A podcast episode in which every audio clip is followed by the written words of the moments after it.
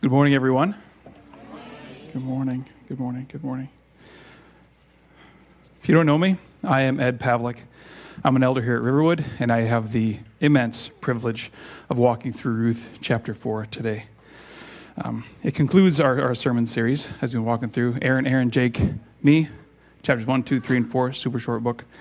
Um, but a wonderful story, and I hope you've all enjoyed it so far. I very much have, and it's opened my eyes to some things, some ideas that have rested in the back of my head for years that I didn't even know needed unpacking. Uh, and it's that type of concept that's been uh, sitting on me. Um, so, two things to start.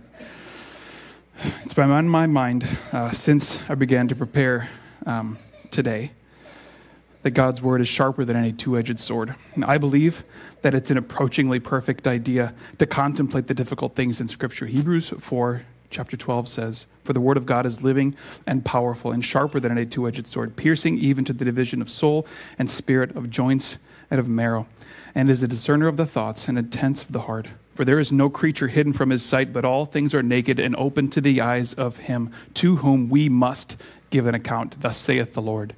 And amen.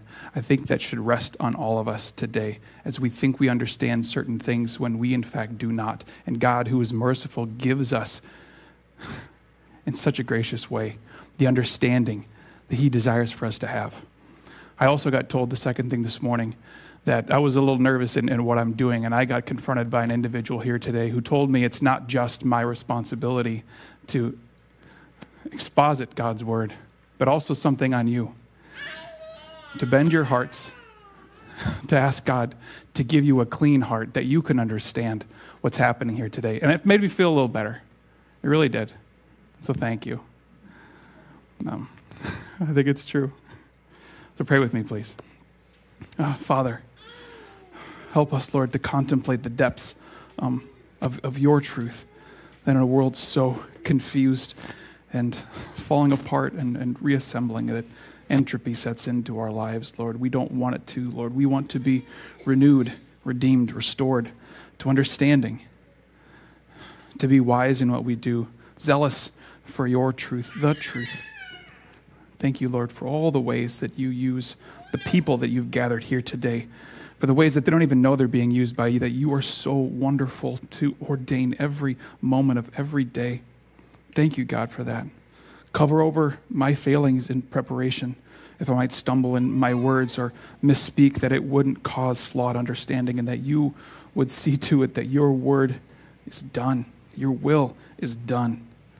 We desire it, Lord. And all these things we pray in Jesus' name. Amen. Amen. Uh, so, uh, Aaron and Jake have moved us over these last two weeks through a succinct and, and quite complete uh, love story in Ruth. And I have the privilege of finishing it with you. We've covered a committed love, a generous love, providential love, and if you haven't read it already, a redeeming love. As you go along with me, verse by verse, open our Bibles to Ruth chapter 4. It's near the beginning. It's closer to the beginning than I've been in my teaching and preparation, the left to right style in the book for a long time. Sometimes I spend too much time in the New Testament. I forsake the Old Testament. Um, maybe some of you are guilty of that. You shouldn't. It's all one contiguous story.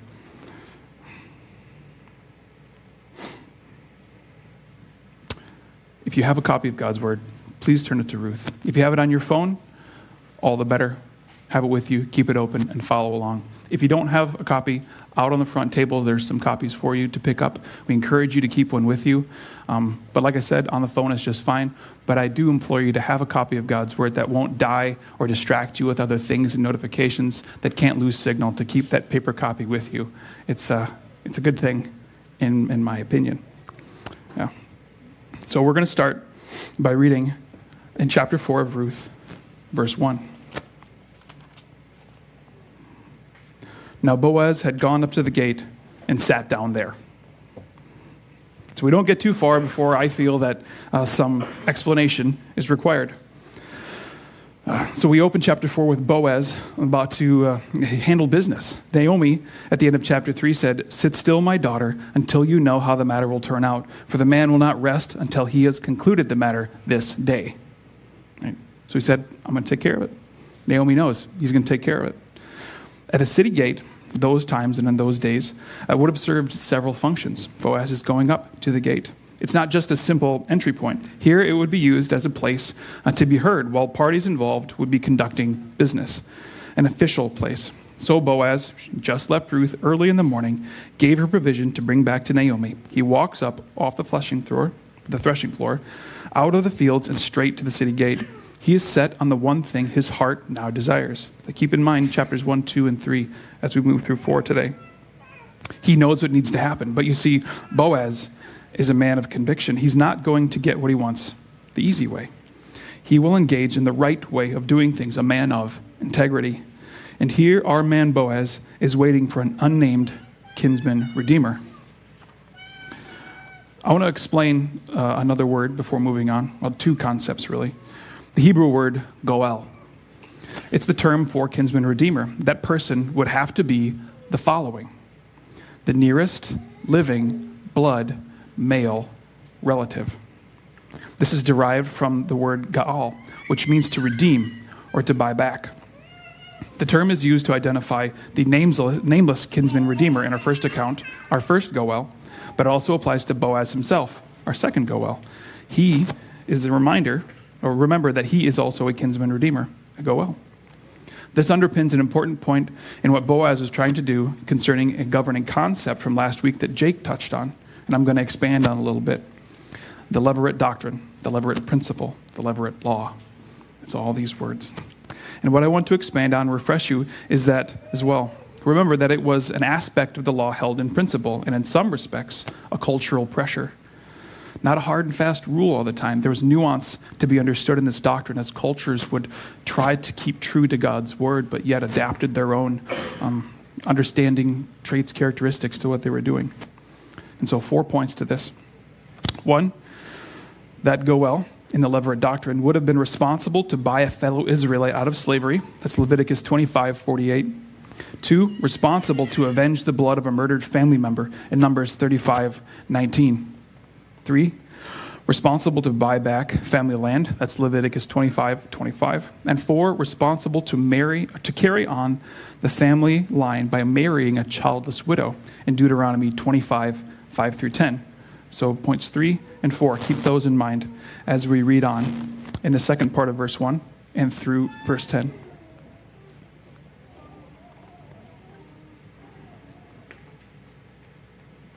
And behold, the Redeemer whom Boaz had spoken came by. So Boaz said, Turn aside, friend, sit down here. And he turned aside and sat down. And he took ten men of the elders of the city and said, Sit down here. So they sat down. Then he said to the Redeemer, Naomi, who has come back from the country of Moab, is selling the parcel of land that belonged to our relative Elimelech. So I thought I would tell you of it and say, Buy it in the presence of those sitting here and in the presence of the elders of my people. If you will redeem it, redeem it. But if not, if, but if you will not, tell me, that I may know. For there is no one besides you to redeem it, and I come after you. And he said, I will redeem it. Then Boaz said, The day you buy the field from the hand of Naomi, you will also acquire Ruth, the Moabite, the widow of the dead, in order to perpetuate the name of the dead and his inheritance. The, then the Redeemer said, I cannot redeem it for myself, lest I impair my own inheritance. Take my right of redemption for yourself, for I cannot redeem it. Now, this was the custom in former times in Israel concerning redeeming and exchanging. To confirm a transaction, one drew off his sandal and gave it to the other. And this was the manner of attesting in Israel. So, when the Redeemer said to Boaz, Buy it for yourself, he drew off his sandal then Boaz said to the elders and all the people, You are witnesses this day that I have bought from the hand of Naomi all that belonged to Elimelech and all that belonged to Chilion and Mahlon. Also Ruth the Moabite, the widow of Mahlon, I have bought to be my wife, to perpetuate the name of the dead in his inheritance, that the name of the dead may not be cut off from among his brothers and from the gate of his native place. You are witnessed this day. So there's several things to cover here at the start. We're going to cover the gate and the sandal as witness and ceremony. I want to highlight the importance here of witness and ceremony, the gate and the sandal. So, the gate, the follower of God has rigor built into their lives. We don't just give easy yeses, the Christian especially. In witness of these elders here gathered, the people will know what has transpired. It is a testimony to the actions as proper and legal. The Goel could change his mind. People do. But this has been witnessed, and community can hold them to account, like a couple other ceremonies that you might be familiar with weddings and baptisms. In our weakness and our impatience, we try to get what we want, the low hanging fruit of choices, like a Christian maybe thinking they might elope and run off with just the two of them. You say to each other, Why do we need those other people? Why do we need those witnesses? This is just for us. Or a person coming to faith and thinking the quite inward personal contemplation of the decision is enough. I'm just going to sit here and ruminate over my choice and not tell anyone. It's not. We make decisions in isolation often without accountability to other people. And this is important to remember as those witnesses, that testimony, and the people to hold you account are the ones in community that hold you together. I tell the people closest to me that I desire for them to take me to task when I start to deviate from the things I've promised. I think it's a wonderful thing. And it honors the one we ought to honor. So Boaz knows that redeeming both the land and the lion are not required. And so he opens with the matter of the land. The first Goel, the unnamed, he snaps that right up, no hesitation. He wants that land for himself. It adds to his wealth, it adds to his property. But when pressed past the aspect of the Levirate principle that the first Goel found so appealing, into the area that was not so clear and carried familial and social cost, he folded right there and there. In verse 6, he says, Then the Redeemer said, I cannot redeem it for myself, lest I impair my own inheritance. Take my right of redemption for yourself, for I cannot redeem it. Keep that in mind. I'm sure there's some expressions here to be involved, and maybe a lesson could be uh, taken out of it. Not get the fields, not the wife, why buy the cow, etc., etc. There's things that we do in ease that get us what we want in the moment that might not necessarily be right. The first Goel, He just wanted the field. He didn't want the responsibility of a person. The second, better Goel, knew the value of both and made a way for that to happen, to redeem them to himself and out of his desire to do so while honoring and fulfilling the law. Making a way, redeeming to himself and out of his desire to do so. The first Goel does give a reason, though. It's not a great one, most likely to do with him already having a son or sons who will soon or are of age to take inheritance from him. Since this set of principles has been around since Genesis 38, which is quite a long time for these people, 8, uh, uh, verse 8 in Genesis 38. You've got to turn there, but I'm going to read it real quick for you, just to give us some context. And Judah took a wife for his firstborn, and her name was Tamar. But Ur, Judah's firstborn, was wicked in the sight of the Lord, and the Lord put him to death. Then Judah said to Onan, Go to your brother's wife and perform the duty of a brother in law to her and raise up offspring for your brother. But Onan knew that the offspring would not be his. So whenever he went to his brother's wife, he would waste the semen on the ground, so as to not give offspring to his brother. And what he did was wicked in the sight of the Lord, and he put him to death also. Then Judah said to Tamar, his daughter in law, Keep in mind something that Naomi said to Ruth earlier in Ruth Remain a widow in your father's house until Shelah, my son, grows up for he feared that he would die like his brothers. So Tamar went and remained in her father's house. Now, there's a lot more to that story, and I encourage you to go back and read it, but there's precedent given in 38 here that provides wonderful context to the rest of our story in Ruth. I just, I absolutely love it. it's been an expectation for the Jews for a long time. The Genesis passage even mentions waiting on a son so they grow up and marry Tamar. It's a lot to read into. But now our ceremony. Back in Ruth.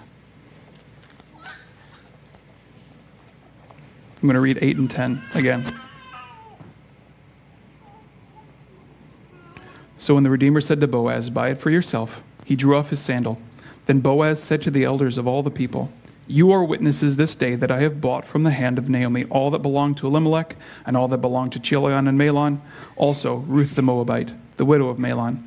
I have bought to be my wife, to perpetuate the name of the dead in his inheritance, that the name of the dead may not be cut off from among his brothers and from the gate of his native place. You are witnessed this day. The sandal may seem like an odd thing to do, an odd way for business to be concluded, but that fourth principle in Levirate doctrine, I think we have the text for Deuteronomy 25, and I'll read 5 through 10 laws concerning Levirate marriage. If brothers dwell together, and one of them dies and has no son, the wife of the dead man shall not be married outside of the family to a stranger. Her husband's brother shall go into her and take her as his wife and perform the duty of a husband's brother to her. And the first son, whom she bears, shall succeed in the name of his dead brother, that his name may not be blotted out of Israel. And if the man does not wish to take his brother's wife, then his brother's wife shall go up to the gate of the elders and say, My husband's brother refuses to per- perpetuate his brother's name in Israel. He will not perform the duty of a husband's brother to me. Then the elders of the city shall call him and speak to him. And if he persists, saying, I do not wish to take her, then the brother's wife shall go up to him in the presence of the elders and pull off his sandal off his foot and spit in his face, and she shall say, she shall answer and say, So shall it be done to the man who does not build up his brother's house. And the name of the house shall be called in Israel, the house of him who had his sandal pulled off. You guys could try that. Next time you don't get your way in a business deal and just go for his shoe and spit on him. Maybe it has way more profound effects than we think. Like, oh, that's silly. They'll be like, oh, it means business. Maybe I should reconsider. the precedent would have been known unto these people in function, and while it seems odd to us, it would have been profound to them. The first Goel, accepting his shame, even removes his own sandal in the story. And there's context in uh, verse 7 that says that was the, the, the, the custom of, them, of those people, adapted over time. They'd taken it and they changed it a little bit. But in removing his own sandal and maybe saving to be spit in the face and save some reputation, he still stood firm as rejection in front of the elders. These witnesses and this ceremony it solidified that transaction, legally binding and establishing the right now of Boaz to act where the first Goel would not. And our man of integrity, this second Goel, he does not disappoint. So read again verses 9 and 10. Then Boaz said to the elders of the people, You are witnesses this day that I have bought from the hand of Naomi all that belonged to Elimelech and all that belonged to Chilion and Mahlon, also Ruth the Moabite, the widow of Mahlon. I have bought to be my wife, perpetuate the name of the dead and his inheritance, that the name of the dead may not be cut off from among his brothers and from the gate of this native place. You are witnesses this day. They all saw the ceremony. They're all called to account. We read it several times today. and by the man who purchased back Ruth and the land, the kinsman redeemer, the second Goel, was Boaz. And the good people, they gave a reply in acknowledgement of prayer in chapter 4, 11 and 12. So what do they say? Then all the people who were at the gate and the elders said, We are witnesses. May the Lord make the woman who is coming into your house like Rachel and Leah, who together built up the house of Israel. May you act worthily in Ephrathah and be renowned in Bethlehem, and may your house be like the house of Perez, whom Tamar bore to Judah, because the offspring because of the offspring that the Lord will give you by this young woman. How would you like at your own wedding ceremony that someone says, I hope you have a boatload of kids? Like that's what they pray for you right away. That's a blessing. It's wonderful. I want to take a side step and talk about Ruth for a second. Um, this is a direct quote, um, so I did not think this up uh, from a pastor named uh, Gary Hamrick. I think he's from Virginia. Uh, so, Ruth. God took a pagan, a Gentile woman from Moab. She was the descendant of an incestuous relationship with Lot and his oldest daughter, whose people worshipped Chemosh through human sacrifice. She didn't know God, she didn't love God, and she did not worship God. She was widowed, destitute, and hopeless. That sounds pretty bad, right? But observe and think of this. If the Jews in Jesus' day were not so blind by their own cultural, religious pride, as set apart, and keepers of the law by their own strength, mind you, they would have seen this then thousand year old message about God grafting in other peoples and redeeming them and saving them. They had lessons and they couldn't see them. Their hearts were not clean or bent, fixed on what they ought to be doing and not what God was doing in them. They could have seen. What would our world be like if they did? Not the same. Aaron also talked um, two weeks ago about Ruth being a woman of character and substance. So, are we who desire to be saved so unlike Ruth? We lay at our Savior's feet and ask, We bring nothing. We desire our means to be insured, our futures to be made certain, and for our lives to be saved. We have lessons in Ruth because we are Ruth. We are the bride. Whose bride? We ask for redemption, for restoration from our glorious Boaz. So this comparison has been drawn. And I brought my. Have you guys ever met Joel Sage? Anybody remember Joel Sage? He would say, when I go to Bible study, I had a thicker Bible than this in NIV. He's like, You brought your smart Bible. I'm like, Yeah. So I always just read out of the smart Bible because I'm not smart. Yeah. So this is more of a fun observation and one that I thought of after Ruth goes, This woman is a woman of character. And in studying, this is a it's a MacArthur uh, NKJV study Bible. If you guys ever want to look one up, um, but it's fantastic. Ruth and the Proverbs 31 wife. The virtuous wife of Proverbs 31:10 is personified by virtuous Ruth, whom the same Hebrew word is used in 311. With amazing par- parallel, they share at least eight character traits, which I'll list below. One wonders, in concert with Jewish tradition, if King Lemuel's mother might not have been Bathsheba, who orally passed the family heritage of Ruth's spotless reputation along to David's son Solomon. Lemuel, which means devoted to God, could have been the family name for Solomon, like Jedidiah in 2 Samuel 12:25. Who then could have penned Proverbs 31:10, 31 with Ruth in mind? So each woman was devoted to her family, delighting in her work, diligent in her labor, dedicated to godly speech, dependent on God, dressed with care, discreet with men, and delivering blessings. If you want to see the verse for verse comparisons, I'll give them to you after if you want them. Just fascinating. And I think that's a wonderful stuff. Um, God is good, and this whole thing is on purpose. Every sentence is on purpose. Don't forget that.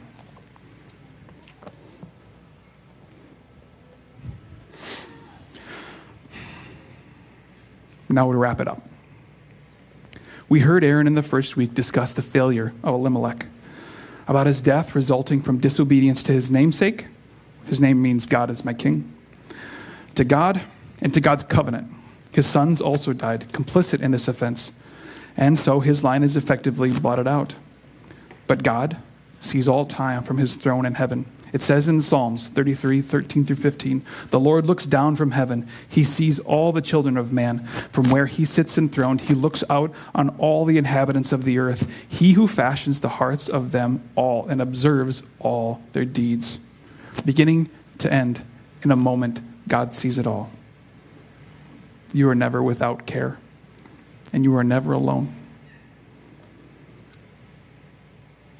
So, Ruth 13 through 22. So Boaz took Ruth, and she became his wife. And he went into her, and the Lord gave her conception, and she bore a son. Then the woman said to Naomi, Blessed be the Lord, who has not left you this day without a redeemer, and may his name be renowned in all of Israel. He shall be a restorer of life and a nourisher of your old age. For your daughter in law, who loves you, is more to you than seven sons, has given birth to him. Then Naomi took the child and laid him on her lap and became his nurse. And the women of the neighborhood gave him a name, saying, How'd you like to not name your own kid? They named him, saying, A son has been born to Naomi. They named him Obed. He was the father of Jesse, the father of David. Now these are the generations of Perez. Perez fathered Hezron. Hezron fathered Ram. Ram fathered Amminadab. Amminadab fathered Nahshon. Nahshon fathered Salmon. Salmon fathered Boaz. Boaz fathered Obed. Obed fathered Jesse. And Jesse fathered David. There's a really awesome book called After the Flood that I really wish I'd bought. Who was, who was I talking to that already read it? You'd read it. Yes. Fantastic book, After the Flood. You should read it. Um, Elimelech's family is redeemed through the actions of the second Goel, Boaz. God sees all his people, all actions, all desires, all time from his throne, and he knows the beginning from the end. So, that being true, consider this the restoration of the namesake Naomi in Obed is the glorious redemption of lineage to the one who is descended from David. The one they waited on, and the one we look back to for our own redemption. He is Christ, our Lord, our God, our Savior, and our friend. Christ's line, despite the failure of Elimelech, is redeemed. He left the house of bread in disobedience, but God returns the lineage through Boaz and his redemption to the house of bread by legal precedent kept and the engrafting of the Gentile Ruth, whom Boaz desired to redeem as Christ desires us. I once heard that in likeness to the Levirate that applies to us in Christ and his redemptive authority to us. As all are engrafted into the family of Christ, and until I began to study this book and chapter, it was some hearsay in my head with a hundred other Bible trivia facts that I thought were just interesting. But when Christ in his mercy allows us to understand the totality of his work and his perfect timing, it's beautifully coherent. All of Scripture is knit together so tightly in ways that we probably don't even understand formally and academically yet as well. This should drop us to our knees in worship of God who shapes the very moments of our day in desire to be saved, testify to the glory and honor that he deserves. J.I. Packer, R.C. Sproul, John Piper, Tim Keller, D.A. Carson, N.T. Wright, Michael Horton, John MacArthur, Douglas Wilson, and other prominent theologians today find themselves in good company. And why do you give you those names? Uh, there are a plurality, a diversity of, of understandings and respects given to teachers in our world. And this represents um, quite a diverse corpus of individuals with varying opinions on many things, but they are solidified here in understanding the meaning of the Redeemer and Boaz as pointing to Christ. In the New Testament, the Apostle Paul describes Jesus as the ultimate kinsman redeemer in his letter to the Galatians in Galatians 4 4 through 5. But when time had fully come, God sent his Son, born of a woman, born under the law, to redeem those under the law, that we might receive adoption to sonship. Listen to these as well. Hebrews 2 14 through 15. Since the children have flesh and blood, he too shared in their humanity, so that by his death he might break the power of him who holds the power of death, that is, the devil, and free those who all their lives were held in slavery by fear of death. 1 Peter 1 18 through 19. For you all know that it is not with perishable things such as silver and gold that you were redeemed from the empty way of life, but handed down to you from your ancestors, but with the precious blood of Christ, a lamb without blemish or defect. Titus 2 13 through 14. While we wait for this blessed hope, the appearing of the glory of our great God and Savior Jesus Christ, who gave himself up to redeem us from all wickedness, to the purify himself for a people that are his very own, eager to do what is good. 1 Timothy 2 5 through 6. Though there is no one God, for there is one God and one mediator between God and mankind, the man Jesus Christ, who gave himself a ransom for all people. In Isaiah 59 20, the Redeemer will come to Zion. To those in Jacob who repent of their sins, declares the Lord. Amen. Remember what Jesus said in Matthew 5 17. Do not think that I have come to destroy the law or the prophets. I did not come to destroy, but to fulfill. For assuredly I say to you, till heaven and earth pass away, one jot or one tittle will by no means pass from the law until all is fulfilled. By seeking the will of God first, Boaz and then Christ accomplished more than just a self serving act of preservation could. Seek first the kingdom of heaven. I say this to you God's love is committed and generous and providential and redemptive. Reflect on that today. Everyone, every day after, nonstop. You think you don't have time for it? You do. Everything else, cast aside. If that doesn't happen first, I know you have responsibilities. I know you have things in your family to take care of. But there's one who tends to your soul, who gives you strength, is your primary point and purpose. That's Christ. If you lost everything, you'd still have Him. You'll get old and lose your sight. You'll get old and lose your legs, strengthen your arms, even your understanding. You lose your appetite. You can't sleep. And all you'll have is the contemplation of Christ. Take this book, commit portions to memory. Know that Christ is with you, and keep them on your heart and in your mind. A clean heart. I want it for you, Lord. And do that all until the glorious day when we can see our Maker face to face. Amen and amen. So, would you all pray with me, please?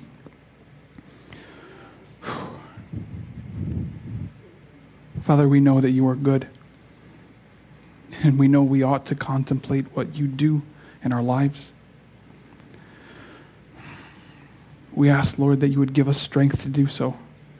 Remove the blocks in our lives that we perceive as something in the way and help us to know you, to see that you are our Redeemer. You always were from the beginning of time until today and forevermore. That we would wait on you to come. If it takes 10,000 years, so be it, Lord. We ask that you would be with us each day. Thank you, Father. Give us strength. You are merciful and gracious and good. It's in these things we pray in Jesus' name. Amen.